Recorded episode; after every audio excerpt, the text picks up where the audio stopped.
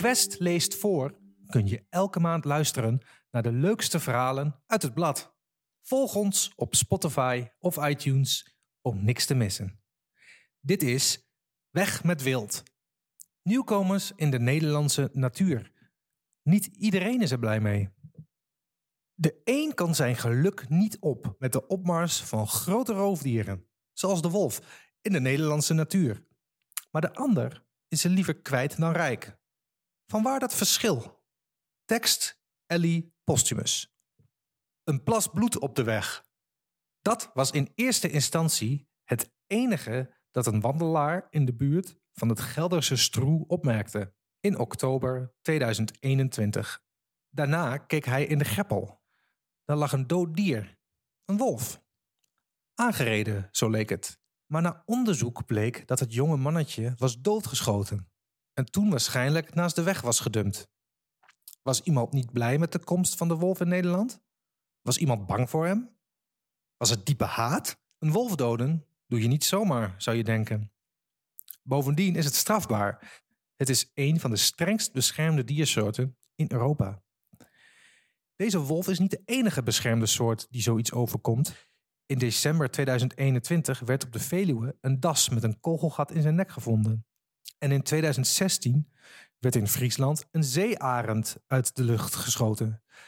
Veel mensen zijn blij dat er steeds meer relatief grote dieren, zoals wolven en dassen, in ons land wonen. Maar dat geldt kennelijk niet voor iedereen. Waarom zijn sommigen ze liever kwijt dan rijk? Of je wilde dieren, als wolven of zeearenden, weet te waarderen of juist van ze af wil, hangt onder andere samen met het beeld van de natuur dat je erop nahoudt. Aan het ene uiterste heb je mensen die vinden dat we boven de natuur staan en ermee mogen doen wat we willen, zegt Agnes van den Berg, voormalig hoogleraar natuurbeleving aan de Rijksuniversiteit Groningen. Deze groep vindt dat de natuur er vooral voor mensen is en dat die er gebruik van mogen maken om er zelf beter van te worden. Ze houden van een verzorgde, gecontroleerde natuur. Ook maken ze zich, afhankelijk van hoeveel hoger ze zichzelf boven de natuur plaatsen, meer zorgen over de risico's van wilde dieren, stelden ecologen van de University of Wisconsin-Madison in de VS in 2021 vast. Ze zien wilde dieren zoals vossen en wolven negatiever en zijn waarschijnlijk dus ook minder blij met de aanwezigheid daarvan in hun eigen omgeving. Helemaal aan de andere kant gaat Van den Berg verder, staat het beeld dat mensen onderdeel van de natuur zijn en dat we die haar vrije gang moeten laten gaan. Deze groep mensen vindt dat wilde dieren moeten worden beschermd en rechten hebben. Ze zien ze als onderdeel van de gemeenschap waarin we leven en willen een spontane en ongetemde natuur met wilde dieren. Die hang naar wilde natuur en de bijbehorende liefde voor wilde dieren is relatief nieuw. Van den Berg, van oudsher was de wilde natuur iets wat in cultuur gebracht moest worden. Wilde dieren, zoals wolven, moesten uitgeroeid worden. Zo werden ook zeearenden genadeloos afgemaakt. Mensen zagen zelfs rovers die het hadden voorzien op vee en jachtwild. Dit soort dieren werden heel succesvol verdreven. De afstand tot de wilde natuur werd daardoor steeds groter. De meeste mensen hebben tegenwoordig weinig te maken met bedreigingen uit de natuur, reageert Maarten Jacobs. Hij onderzoekt aan Wageningen University de relatie van mensen met natuur en wilde dieren. We zitten veilig in onze steden en huizen. Sommige mensen vinden dat fijn, maar voor hen gooit de wolf nu roet in het eten. Jacob zegt: Ze vinden ons land net mooi gecultiveerd, komt de wolf het weer wilder maken. Daar zitten we niet op te wachten, terwijl de wildernisliefhebbers juist een gat in de lucht springen. Jacobs stelt zich een ontmoeting met een wolf zo voor. Net als in een achtbaan krijgt je lichaam het signaal dat je moet oppassen en word je alert. Maar tegelijkertijd weet je dat je veilig bent. Wolven zijn schuw en meestal banger voor jou dan jij voor hen. Dat kan een intens mooie, spannende sensatie geven. Misschien introduceert de wolf zowel een sublieme ervaring in de aangeharkte Nederlandse natuur. Alles leuk en aardig, maar de wolf is natuurlijk wel een stevig, vleesetend dier met grote tanden en flinke kaken. Daar zou je ook gewoon bang voor kunnen zijn. En evolutionair gezien is dat misschien nog best handig ook. Antilopen bijvoorbeeld kennen een aangeboren angst voor leeuwen, zegt Jacobs. Dat helpt ze overleven. Maar of mensen zo'n aangeboren angst voor wolven hebben, is de vraag. Dat is in elk geval nooit aangetoond. Toen we Quest-volgers op Twitter vroegen of ze een wolf tegen zouden willen komen in het wild, antwoordde liefst 86,5% ja, gaaf. 13,5% vond het vooral eng. Hoe dan ook, duidelijk is dat we wolven met weinig goeds associëren. Psychologen van de Zweedse Högskolan i onderzochten in 2013 de angst voor wolven en beren. Ze zagen dat mensen een heftigere angstreactie laten zien bij het kijken naar berenplaatjes dan bij het kijken naar wolven. Maar opvallend genoeg koppelden de proefpersonen negatieve woorden veel makkelijker aan wolven dan aan beren. Dat komt volgens de onderzoekers doordat we een sterkere negatieve associatie met wolven hebben dan met beren.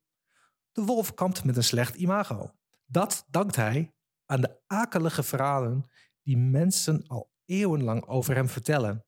Niet alleen in sprookjes is hij de slechterik, maar ook in boerenverhalen waar wolven het vee doodbijten. Zelfs in de Bijbel wordt hij omschreven als duivels en kwaadaardig.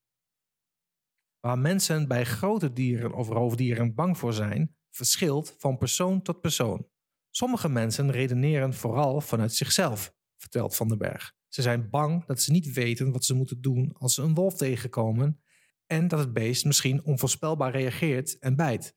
Ze hebben het gevoel dat ze geen controle over de situatie hebben.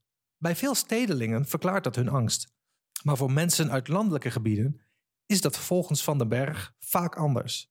Die zijn niet bang om zelf een wolf tegen te komen. Wel vrezen ze dat de autoriteiten niet de juiste maatregelen nemen om hun dieren te beschermen en dat ze niet genoeg doen om de wolvenpopulatie te beheren. Dat laatste kan Andrea van den Eng van No Wolves Benelux beamen. Zij houdt zelf schapen als hobby en heeft veel contact met anderen die bijvoorbeeld geiten of alpaca's en ook schapen hebben. Volgens officiële cijfers doden wolven in 2021 in Nederland 209 schapen. Maar de vergoeding die de schapenhouders krijgen is volgens hen zelf niet genoeg. En ook de emotionele schade is groot. Bovendien zijn maatregelen als grote honden en wolfwerende rasters volgens de schapenhouders ongeschikt, te duur of te omslachtig. Van den Eng zegt: ze krijgen dan te horen dat ze maar moeten stoppen met hun werk of hobby. Er zijn een heleboel mensen die zich in een hoekje gedrukt voelen. Als mensen zich machteloos en in de steek gelaten voelen, kan dat soms nare gevolgen hebben. Was het jonge wolvenmannetje bij Stroe het slachtoffer van een boze, machteloze dierenhouder? Het zou zomaar kunnen. Voor de neergeschoten das geldt hetzelfde. Deze soort was in de jaren 80 van de vorige eeuw bijna uit Nederland verdwenen, maar inmiddels staat de teller op zo'n 5 tot 6000 exemplaren. Dat betekent dat steeds meer mensen last van ze hebben.